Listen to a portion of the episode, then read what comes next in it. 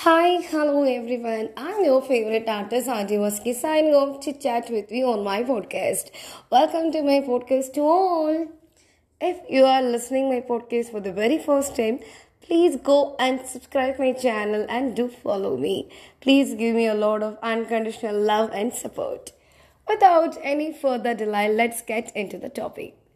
Hi guys, today I'm going to talk about a woman. Yeah, it's about a woman how the woman life can change after their marriage.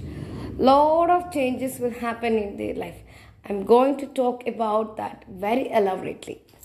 Yeah the first thing is like as usual it's uh, being a ritual in every family. After marriage woman needs to abandon their family members and their friends and uh, totally forget about their passion for some people they really forgot and declined their profession too. If a woman dresses so casually like before marriage, or if they behave so childishly, people will start to giving this suggestion not to be like this. Try to behave like a married woman. I really don't know what does it mean. They are uh, prohibiting many married women to do their favorite things. They or uh, giving them the wrong suggestions. That is the only cause most of the women have declined their passions and they totally deprived out of their uh, likes and dislikes.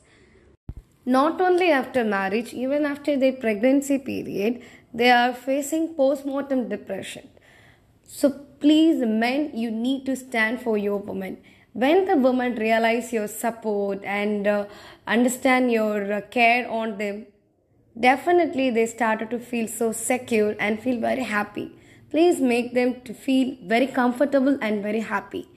They totally abandoned their family members after the marriage. Some people are calling it as their uh, responsibility their duties. Actually it's not. My dear woman don't change yourself after marriage don't change your likes, your passions. Marriage is just the beginning of your new phase. It's not for your captivating your feelings. Don't change yourself. Actually, I have read this in somewhere else. A question have been asked to women. What is the hardest part in your life?